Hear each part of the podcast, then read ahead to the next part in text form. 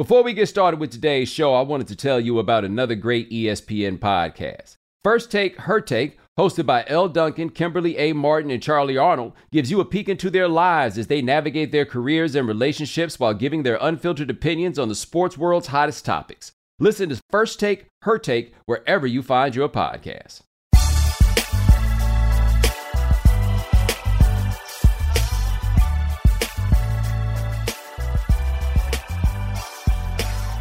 Ladies and gentlemen, welcome to the right time.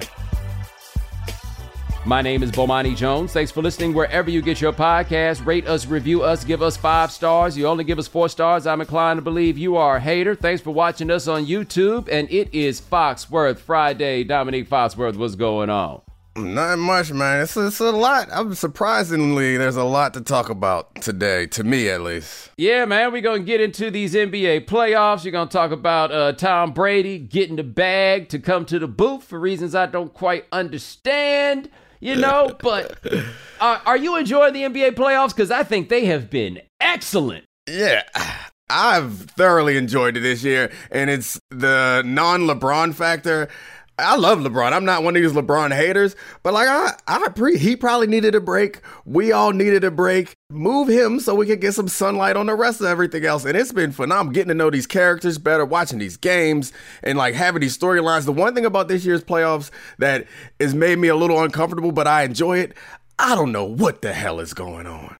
Every time I feel like I got a grasp on a team or a playoff or a series, the next game comes up and the exact opposite happens. Yeah, like these playoffs for me, I remember when the NBA decided that they wanted a league with a bit more parity. I was like, I don't think you guys understand how your league works. Like, that's not how it goes.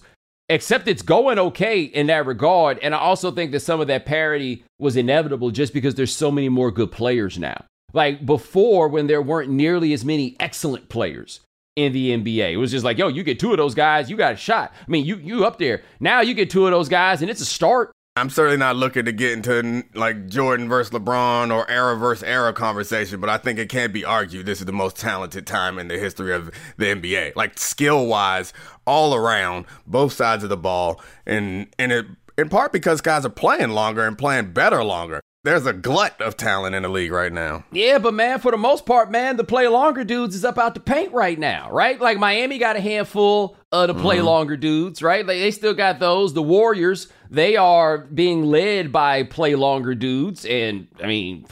I don't be one to talk about the Warriors because you know how they get, you know, about this stuff. But, you know, their play longer dudes have probably played as long as they can at the elite level that we are discussing. But all of these. Like every night, I'm like, damn, I guess I got to stay up as long as I can, huh? Fortunately, the the last Warriors game was that was not required. Like I could have shut that thing off midway through the second. I made it to halftime and was like, I'm good. Yo, and it was wild because I was like, okay, I ain't really got to watch this game because I thought Golden State was going to go champion and close them out, and instead the Grizzle was like, nah, dog, here we are, and it gets to something I was talking about on Twitter, and I started off by doing it talking about Luka, so you know people get mad about this, but Charles Barkley was right about this. It was halftime Monday. The thing with Luka is you can't just go look for your shot every time down the floor, right? Like this is the blessing and curse to me of being unguardable. You can get your shot seemingly any time. So every time you come down, it's like, yo, I'm going to go try to get my shot. That's what it's going to be. And it's kind of like being the DJ and you're like, yo, they love back that ass up. I'm going to play back that ass up all night long, right? But you got to flip it up a little bit, right? You got to have a rhythm to it to get the party going. And they have a problem when Ja's not there and the game is tight, right? You saw that in game four. You got to have dudes that can get their own shots, and they don't really have those dudes. But I do feel like when I see the way they play when he's not there, he could do a little more to get them more shots, which would probably be long run better for the team. And that's my thing with Luka is just I know them dudes is sorry, but I said on Twitter, I don't care. I don't care if it's you out there with Drew Hill. You got to figure out how to get Woody some buckets, right? You got to get the ball to Jazz in the post so that he can work. This is this is just how things go. I mean, it's it's part of being a team leader and it's part of maturity. I think it's like I go back to like management principles. Everyone thinks like managing a team or managing an organization is about like making the big CEO level decisions. Nah, man, it's about people because you can't do all the jobs. You can't do everything. Creating some sort of connection and buy-in so that they feel committed to the goal in the same way that you are, and they they wake up in the morning and they trying to get to work on time. They do that extra work like that. It, it sounds stupid, but that's the thing that I feel like is missing in a lot of this analytics stuff. It's like the James Harden back when he was with um, Houston. Yeah, the best thing we could do is give James Harden the ball and get out the way. Like in a computer simulation, we'll score more points if our best player takes more shots. But this ain't a computer. Like people operate off emotions, and you want guys to buy in on D, you want guys to set screens, you want guys to do all the things that you need them to do.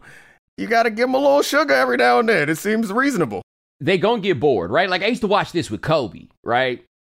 where Kobe would have them fourth quarters where he just decided, fine, I'll do it, right? Sometimes necessary, sometimes not. But he made the call, fine, I'll do it. And then it would be like after four fine, I'll do it possessions, he throw the ball to somebody and then be mad that they wasn't expecting it. you ain't thrown me the ball in a quarter and a half. Oh, and now I'm supposed to be ready for it and here to get shot. Like the brilliance of a young LeBron James was. He was so good at he's like Buddy from the Sandlot. You know what I'm saying? Like this recognition, the other kids aren't as good as me. I can figure out how to put them in positions where they're as good as they can be, and then we go from there. And that's the burden of being the best player, especially if you're gonna be dribbling the ball across half court, right? Like if you're the guy that dribbles the ball across half court, then it's on you to figure out what to do. Like, for example, with Donovan Mitchell, who I guess I think he will ultimately wind up playing point guard for them, but he's not a point guard, right? But Rudy Gobert be feeling like he don't want to give him the ball, right? Like Donovan doesn't want to give him the ball. And you hear this and you're like, well, I wouldn't give the ball to Rudy Gobert neither. That sounds good in theory, except he's your best player so you gotta give them the ball every now and then. It make them feel better. And when those guys get to touch the ball a little bit more, you're gonna get more out of them. Like the nobody's doing anything to help Luka. Luka got to put them in positions to help him. It may sound unfair, but that's the burden of being that dude, right? And they got Jalen Brunson. And see, this is the thing for me with the Mavericks and Luka is that they do have a guy that could be a secondary playmaker or a guy that could initiate the offense. But Luka's bad off the ball. Like if he doesn't have the ball in his hands, he doesn't know what to do. And that's the level of his game that's going to have to evolve. Is that he's going to have to figure out how to be impactful if he doesn't have the ball in his hands. Because I went through and like I use win shares per 48 minutes a lot. I think it is an illustrative statistic, especially for players at the high level that he's at. For that dude to have a usage rate of 37 and have the numbers that he has in win shares, he's just not as impactful as he could be. It just looks amazing. And when you need somebody to get 40, and that's a value to have, he can get you 40.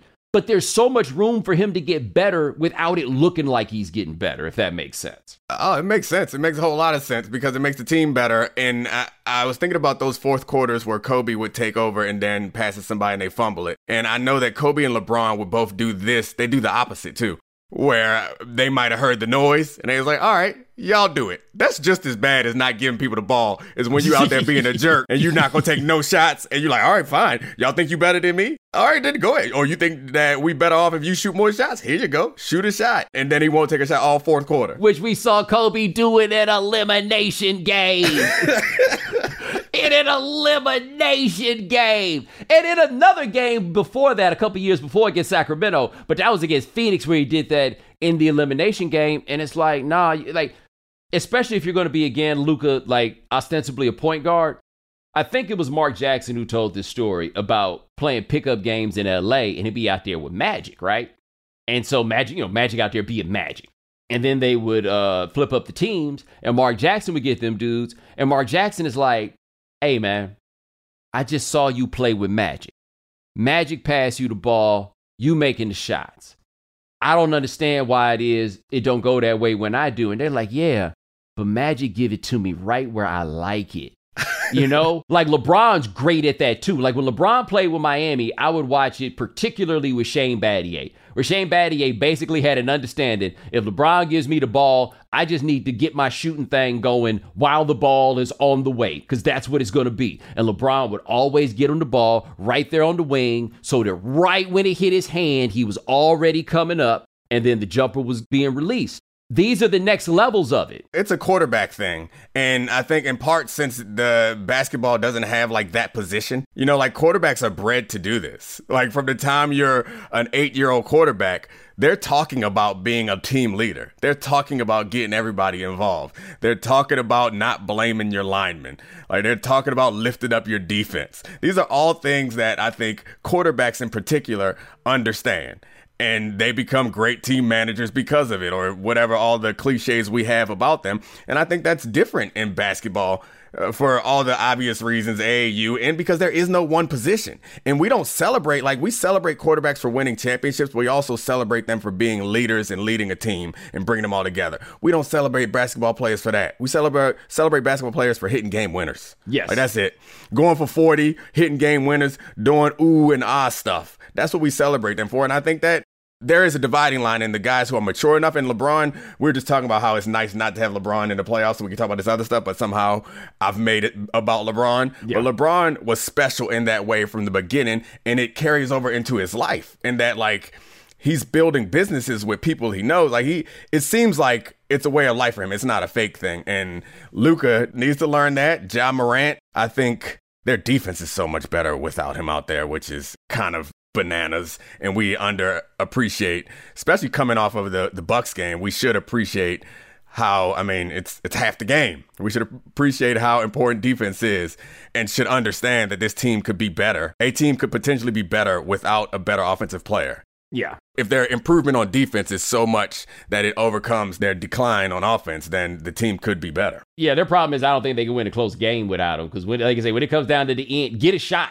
is important. Like while I don't love Devin Booker as much as everybody else does, though I think he's really good, right? People got mad at me for saying that I thought that Ayton was a better player than him. And I'm like, I'm sorry, a dominant seven footer. And I think that Ayton has it in him to be that. You don't necessarily get it all the time, but count the number of people in the playoffs who are left that can guard DeAndre Ayton. I think it's legitimately two, maybe three, you know, that even have a chance of guarding him, right? But what I always say about Booker and why he's so important to them is, oh, we need a shot okay, that guy can get us a shot because the Chris Paul problem is small guards. You just can't get so much out of them. That dude right there can go get you a shot. And like that's the thing with Luka.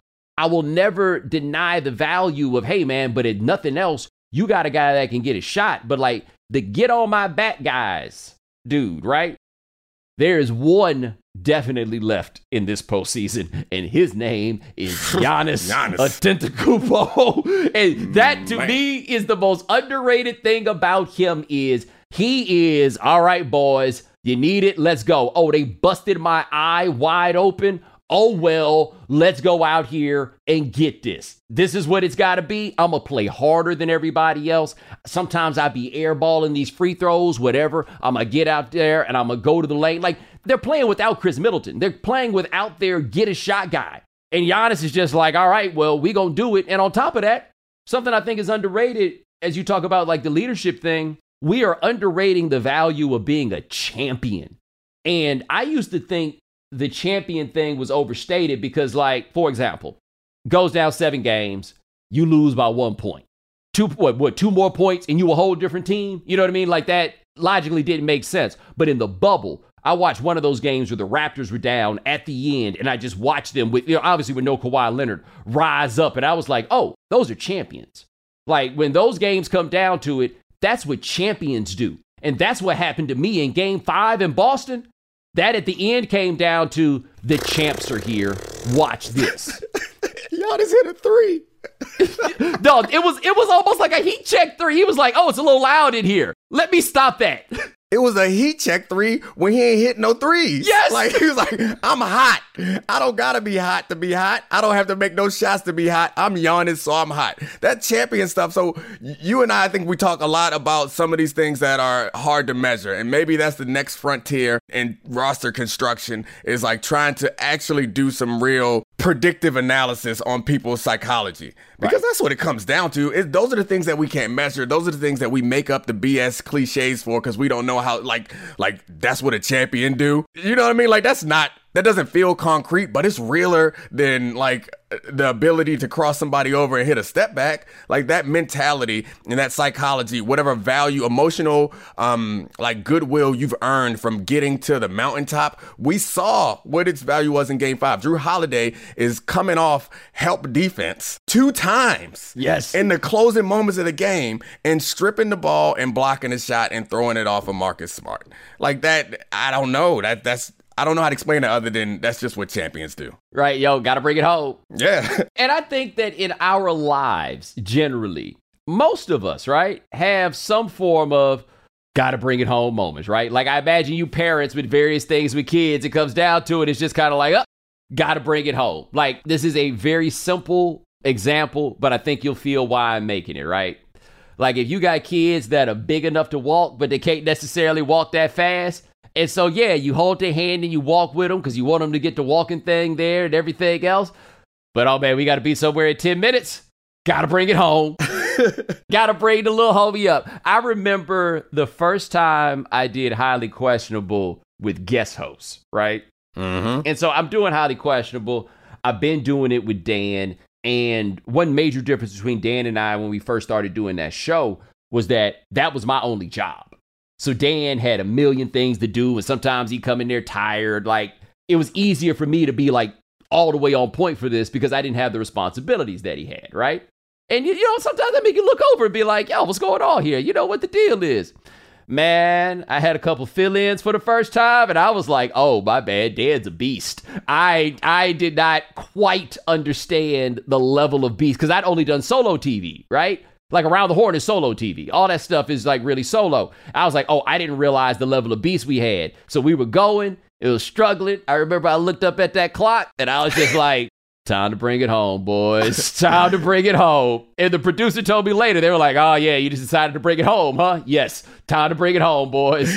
Yeah, I think everybody can relate. And maybe that's a, um, voicemail question for the future is people can tell us they're bringing home moments because I think that is something that everybody can relate to, especially you said as a parent. Yeah, there are plenty of those. At work, there are plenty of those, but don't nobody got it like Giannis got it right now. He's so Don't good. nobody got it like Giannis got it right now, man. Like you know, I'm super Jokic guy, and I, I Jokic forces me to answer the question of if you keep playing better than everybody else, when do we just say you're better than everybody else? And the answer to the question specifically with him is when he's better than Giannis. That is what the answer comes down to. Like, I'm watching this late. He's exhausted, right? Like, you see him lay on the ground. He can barely get up. And you see him on defense over at the dunker position, right? Where the dunker position guy is, just lurking, right? Just like, all right, it's about to be time for me to bring it home. Let's see who's going to come in here. And you can't do nothing with him. And thank you, Pat Connaughton, for elbowing him in the face because the streams of blood just made the moment more yes. cold. Oh. It was the oh. playoffs. It was the playoffs. like it felt like the playoffs are supposed to feel. By the way, I did not realize that Pat Connaughton was from Massachusetts. Yeah. And I saw some play where Grayson Allen passed the ball to Pat Connaughton, and I'm like, somebody in the crowd is like, that used to be us. Remember when that was us? They're like, yeah, you see why we can't win, right? We ain't got the right kind of players. I wish that Pat Connaughton caught a, an assisted pass from Grayson Allen to hit a game winner in Boston. That would have been yeah. fun. See, the thing for me though, Pat Connaughton, he they kind. Yeah, you know what I'm yeah, saying? Yeah. Grayson Allen. Yeah, he comes off as like the upper crust. Yeah. He, he he he not grimy Boston, a thick accent. He don't got that. Here's the thing about Boston, and this is important, like in understanding the get down of the place and everything else. That's some fighting white dudes up there, dog. If you got any of these stereotypes, I think I told you this. Very few things bring me joy. Quite like when some black dude think he gonna push some white guy around because he think white dudes are soft and think white dudes is afraid of him only to find out there's a bunch of white dudes who wake up every day looking for any reason to fight whoever it is. And Boston is hundreds of thousands of those dudes. It's a cultural, like it's a vestigial lineage that they pass down that they live by. No, I'm with you. There are, I mean, most of the world you can walk into, most of the white world, you can walk in there and be black and people are intimidated. Try that in Boston if you want to.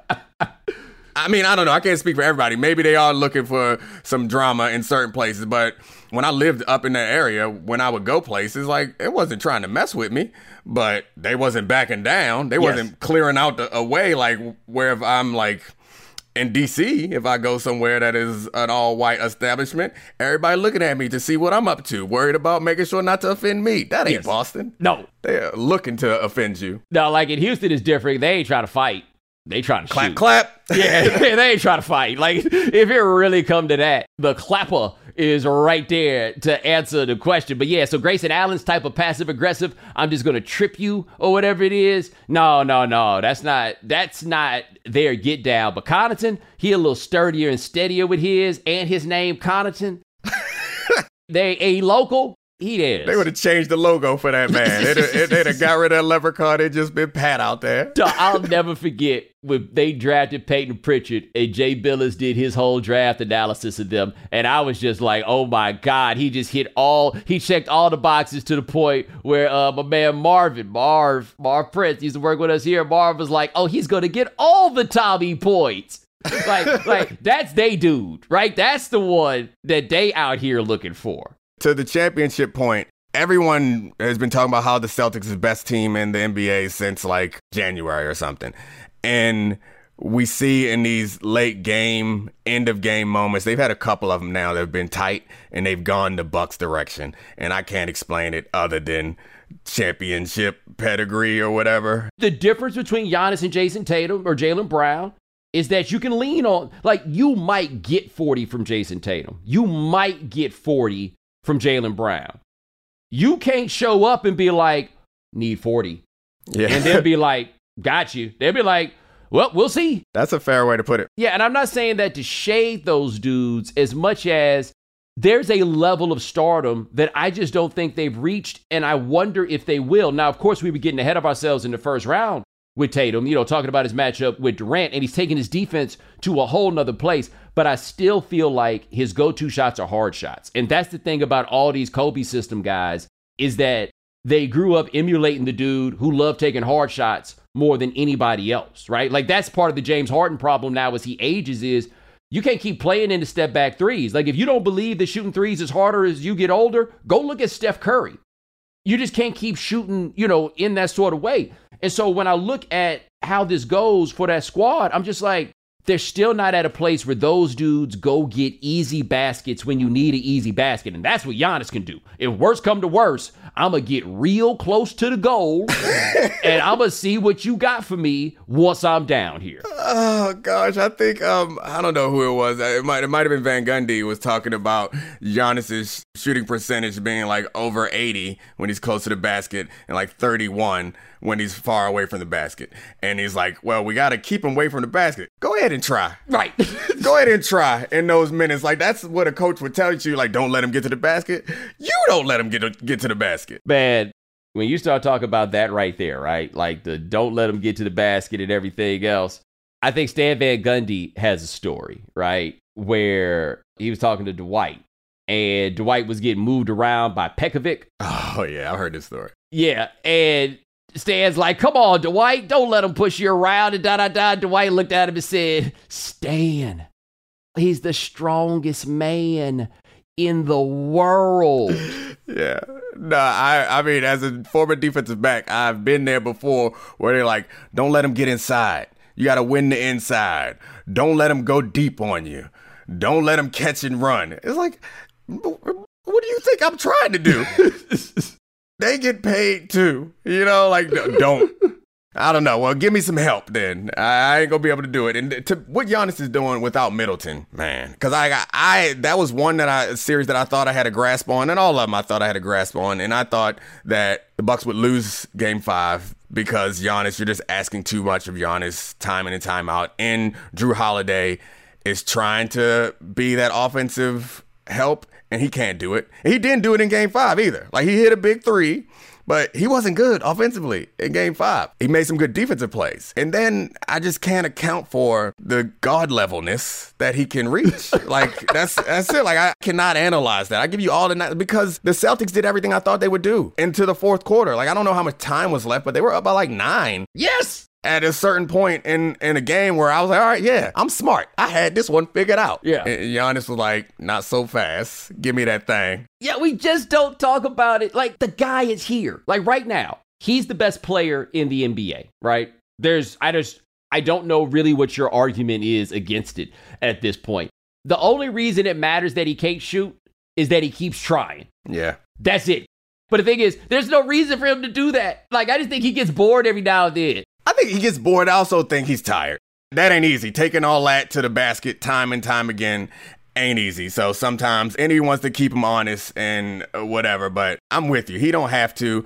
I don't understand exactly how we decide who are superstars in this game or not. I think it has a lot to do with like how they are built before we get there. It's like if the hype is built up and they meet or exceed the hype, then we're good. I think Yeah. that might be why we're slow for Giannis because what Giannis did last year, and maybe it's also him like not being American or or something like that. But what he did last year should have elevated him to a level that was unimpeachable. And I feel like we were not talking about him that way. And now he just doing the same thing. I'm trying to think like great championship closeout performances. LeBron 2016, though that was like seven of those in a row. so good, man. I'm not in a rush for LeBron to retire, but I'm looking forward to his 11 part documentary because you know he got to do one more episode than Jordan. Yes. I'm looking forward to it because. Man, that dude career, I, I think because the media cycles are so fast now and there's so much happening that we get past this stuff. And maybe because we're in it, we're not talking about it. That dude career, man, it's something special. Oh God, and I would love to just start working on the retrospectives of him right now, Yeah. man. Let, let's let's let's go ahead and start throwing them flowers at that man. No, I'm tired of it, and it's not because it's not his fault, right? Like he's like, yo, I can keep playing ball. I'm going to keep playing ball. I get that, but there's nothing else that he can do that I'm going to find to be interesting. Like, do you ever? I have this happen with me with musical artists. I can have artists that I love, and I'm like, yep, I haven't listened to one of their albums in 10. You know what, you know what LeBron's turned into? The Simpsons. The Simpsons are my favorite television show of all time. I haven't watched a new episode in 20 years. Yo, I just, I, you know, after 15 years or so, I was, that was about what I needed. when you do you ever stumble upon one and be like, yeah, just as good as I remember, but I'm not back in it, or you just don't even see them? I just don't even see them, to be honest. My daughter started watching like The Simpsons, and so I've kind of been drawn back in a little bit and seeing them, and it's like that's an incredible show, man. It's my favorite TV show of all time. Like the first 12 seasons of The Simpsons are the best TV. I laugh more, but nope. I just reached a point where I was like, nah, I'm, I'm about done with this. And that's just kind of where I am with LeBron now. Is it's just like, why are you still here? yeah, yep. He he went to the club, he did all the moves, he got all the girls, and he Yeah. didn't leave. Like you did it all, man. What you doing? Why, like, like I, I'm amazed that you still want to do this. You got all these other things that are going on, and y'all ain't about to be winning nothing. Like the thing about LeBron that's different now than before, whether people want to admit it or not, is we got Le- LeBron, so we got a chance to win a championship. Not true. Mm-hmm. It's not that simple anymore. It was that simple for a long time, but it's not. It's not. But Giannis, this dude, I'm looking at him like, okay, you're probably the best defensive player of the NBA right now. You are an unstoppable offensive player. Like the only person that can really stop you on offense is you. Yo, that plus that is like top 20, top 15 of all time. And can create his own shot as a big man. Yes. That's the difference is like that's the holdup for why we don't talk about like some of the great big men in the like greatest player of all time conversation is because they need an entry pass, they need a screen, they need a pick and roll, pick and pop, they need something. Giannis will take that thing off the rim and bring it all the way down by himself, even if your transition defense is good. That's fine. Set up your wall. It might work sometimes, but it ain't gonna work all the time. That dude, man, he's something else. Well, like James Harden being like, yo, just being bigger than everybody else and getting to the back. Yes, yes, yes, yes. That's what it is. You hate. Giannis is not the first person his size to play NBA basketball. Like, he's not Shaq, who was like literally the first guy his size to play NBA basketball. No, Giannis can do things that people his size are just not supposed to be able to do. And I think about Clyde Drexler a little bit when I think about Giannis, because it's like, okay, maybe you'd like the guy to have this more diverse game and da da da and everything else. Clyde Drexler made the Hall of Fame, dribbling with one hand with his head down. and it didn't matter. Uh. It did not matter. Clyde looked like his three point shot looked like an overhead pass. It didn't matter, right? It worked. And that's the thing with Giannis. Yo, well, why don't you get this other move? Because I don't need that. Yeah, that's a, a, a, waste of time. I think he could spend one off season trying to improve his threes. Did it work? Nah. All right, let's move on. Take it to the rack. take take it to the rack. Work on some some uh, spins, some kind of alternate alternative moves for when they cut you off in the occasion that they do, and work on uh, passing out, skip passes, these sorts of things. But that's all you need in any sport. You need to get really good at one thing, and that's how you build your strategy normally, how you build your team. You get really good at one thing, and force them so good. And this is like football's a good analogy for this. It's like if you run the ball really well, you force them to put a safety in the box. You, they put a safety in the box, then you can attack other areas. So that's what Giannis is like. He runs the ball so damn well in a league where everybody is like, let's pass, let's pass, shoot the three, shoot the three. Nah, Giannis Earl Campbell in these streets. Yes. yes. Y'all gonna have to put all 10 men in the box and one safety deep and all y'all who grew up with coaches that had y'all playing these damn zones and thinking that shooting from a long way is the way to go, there's never been anything more effective than going to the basket. There will never be anything more entertaining than going to the basket. And this dude goes to the basket. Now, I want to change gears right quick to something that has happened kind of in the world of football, but it's really in the world of broadcasting. And we're going to try to do this at least without me sounding like I'm a hater. But did I read this right? And that Fox is going to pay Tom Brady $37 million? Yep. It's 375 for 10 years, right? That's. This is the only question I ask. Has Tom Brady said a single interesting thing in the 22 years that we've been aware of his existence? Nope. I'm trying to think of something he said interesting. Nope. I can't. Then what are we doing here? Yeah. So this is my pitch for this is these TV partners want to be in good with the league. And I think that's what this Tom Brady comes down to. It's like they want to have I think that's why the booths look the way they look is because the league wants their games to feel big and if you are willing to pay and it's worth it for them because they if they look at it this way it's like all right we pay i don't know a billion dollars to have the rights to these games. Yeah.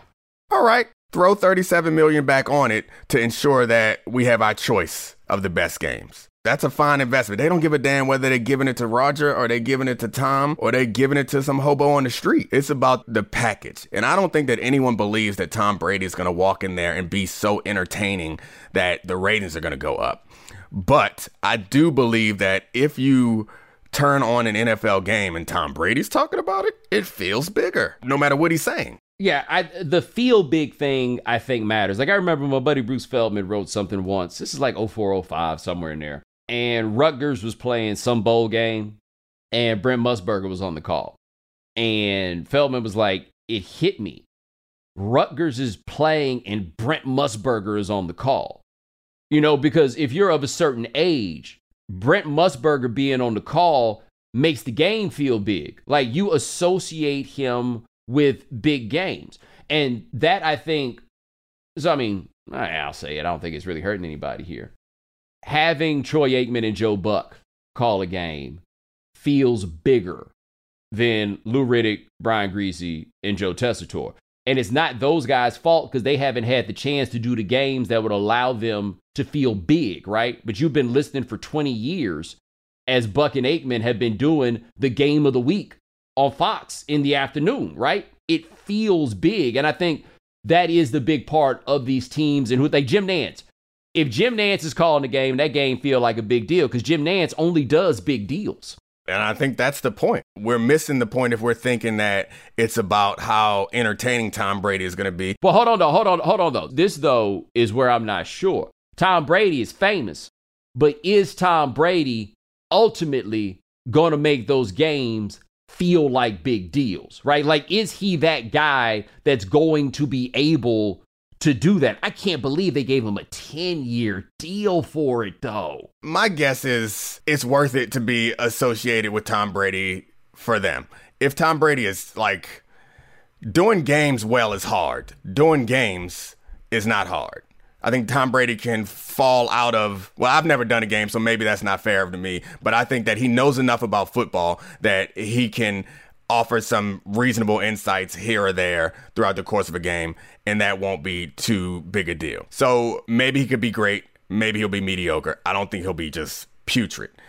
And I think that having him there is valuable. If he's so bad, let's say he is bad, he's so bad that he can't do the games anymore. I assume that the contract has some stipulation that allows them to use him in some other way. Having Tom Brady at your beck and call is freaking valuable. It gets people to show up. So uh, put that aside. I'm optimistic. Whether he deserves it or not, I don't care. It ain't my money. Give yeah, give it to him. It ain't my money. But I'm optimistic because what I've seen happen to Tom Brady's social media. And it's clear that he has people working for him. Like Tom Brady didn't want to do a, a Justin Bieber response to Justin Bieber TikTok or whatever. He didn't want to do that. You remember that History Channel thing they put out a while ago when it was him and Drew Brees playing against each other. And like whatever hip hop videos that he's references, these aren't Tom Brady's ideas. So why not? Like you got an earpiece in already. Let's have somebody feeding Tom some stuff. Let's get Tom some writers. It's worth it. It's worth it because before I stop, the challenging thing about the booth is if you don't have credibility, you can't be experimental. And if you are like, if you already have the credibility, there's no drive for you to be experimental. And I think that Tom Brady has so much credibility that he could get away with saying and doing funny, irreverent, silly things that like when we tried to at ESPN tried to have like comedians in the booth. It's like, nah, you ain't got no credibility. We ain't gonna let you do that. So that, I mean, that's my hope for Tom Brady. He takes some risk with it. Well, the question is going to be how critical he's willing to be of players. But I think it's a little different with him because he's so much older than everybody who plays now. Like whoever would be his actual homies, they out the league. Yeah. I mean, I don't think that people aren't critical because they are homies with people. I think people aren't critical because they generally don't want that smoke. But what I'm saying is this I agree that yes, it's generally that they don't want the smoke, but I also think that like as guys get yeah. older, the players are more distant. It's less personal because those aren't people that are like in your world. You know, like we all we all easy at being critical at the youngsters. Yeah.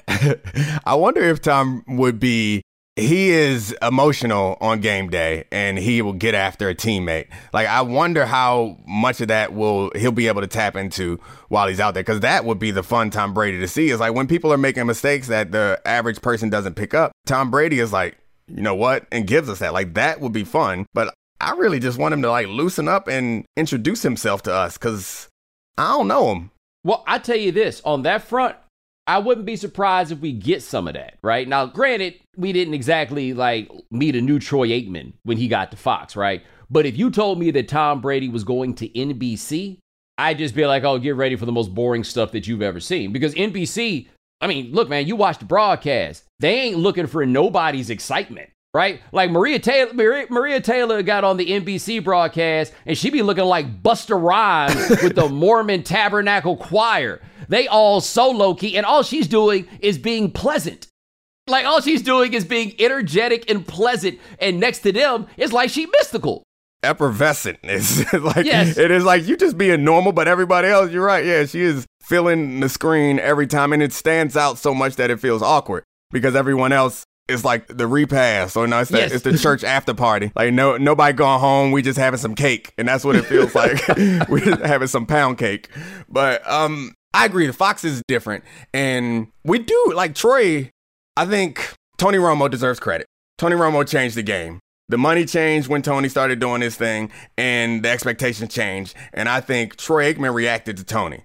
Troy Aikman, I think, since Tony has been better. He's been more critical. He's been more honest. He's been more like, I don't know, uh, um, emotional in the booth. Like it feels like it woke him up. The money got big, and then it was like, all right, it's time to play. And so I think that there is a lane for Tom Brady to do that.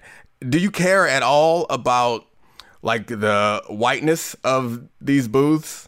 I mean, because I, I somebody put up a graphic and it was hilarious because everybody who was like on a I guess it's like the lead broadcast team. Everyone's white except Everyone's white. except or well not except Tirico. except or including Mike Tirico, depending Yes. on Yes. Uh, how he characterizes himself.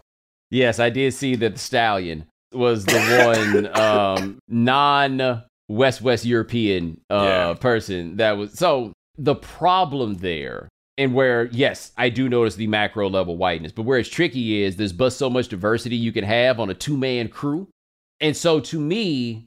It is interesting because they absolutely diversify those studio crews. Yeah. But it ain't that easy to have diversity in a four man crew either, right? Like NBC has a zillion people and they have what three they got uh Dungy Harrison and then Maria, you know, like they could spread that out and then they used to have Tirico there. You know, Tirico, like it's a little bit of a different situation, but it's hard to do with two. The thing is, everybody's using basically the same template for doing their booth crew. And if you're using the same template, it's a white man and a quarterback. And black quarterbacks, we ain't really get those until like 15 years ago. Yeah, I mean, so the play-by-play guy would be where you would go if you have to have a quarterback. And I would say you generally don't have to have a quarterback, but you got to have a famous guy. So then you have to have a quarterback. you know, Yeah. like uh, unless you're gonna get a coach, maybe. uh, Who But they stopped doing that. Yeah, they'd be boring, and they did stop doing that. So I don't know. I'm trying to think of who the black quarterback would be. Charlie Batch. Well, when Dak Prescott retires, it'll be him. Yeah, yeah, yeah, yeah, yeah. I'm talking about now though. Oh yeah, no, Warren Warren Moon. Google searching Warren Moon's a little dicey uh, for him to get that job. I mean, nah, Randall Cunningham wouldn't qualify. Like, but yes, the because they kept us out of them positions for so long, the threshold you need to cross to be able to pull that off. How, how do you get there? Like this, that systemic stuff that people be talking about. You know what I'm saying? But I don't. I can't blame the guys that are in there, and not even necessarily blame the executives because they legitimately did not cause this issue. Like, you know, that wasn't what Well, it was. The play-by-play, they have a choice of the play-by-play guy. They do, but here's the problem with play by play. Them dudes work forever. If this were some other industry, like if this was politics, you'd be talking about term limit. Think about this Joe Buck has been doing this for what, 25 years or something like that?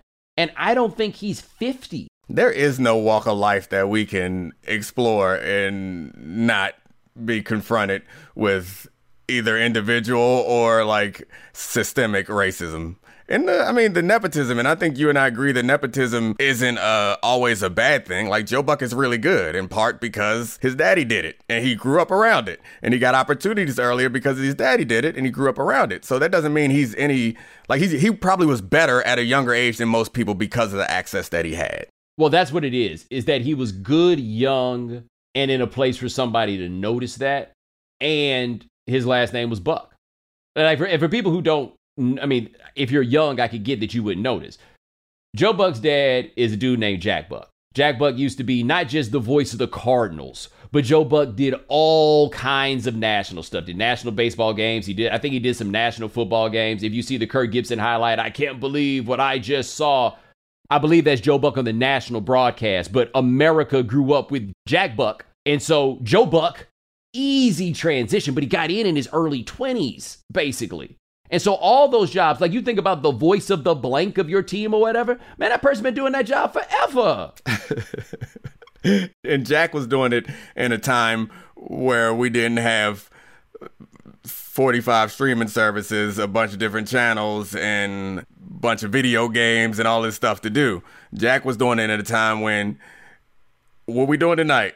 Whatever's on. like we watching whatever's on. Yes. And so, yeah, like it's it's a lot that comes down to it. And you're right, in the end, we just gonna watch the game. And you're right. The league just wants these games to feel big. ESPN wants their Monday night football games to feel big. Everybody wants to make, and that's what the NFL, and that's what they're better at than anybody else.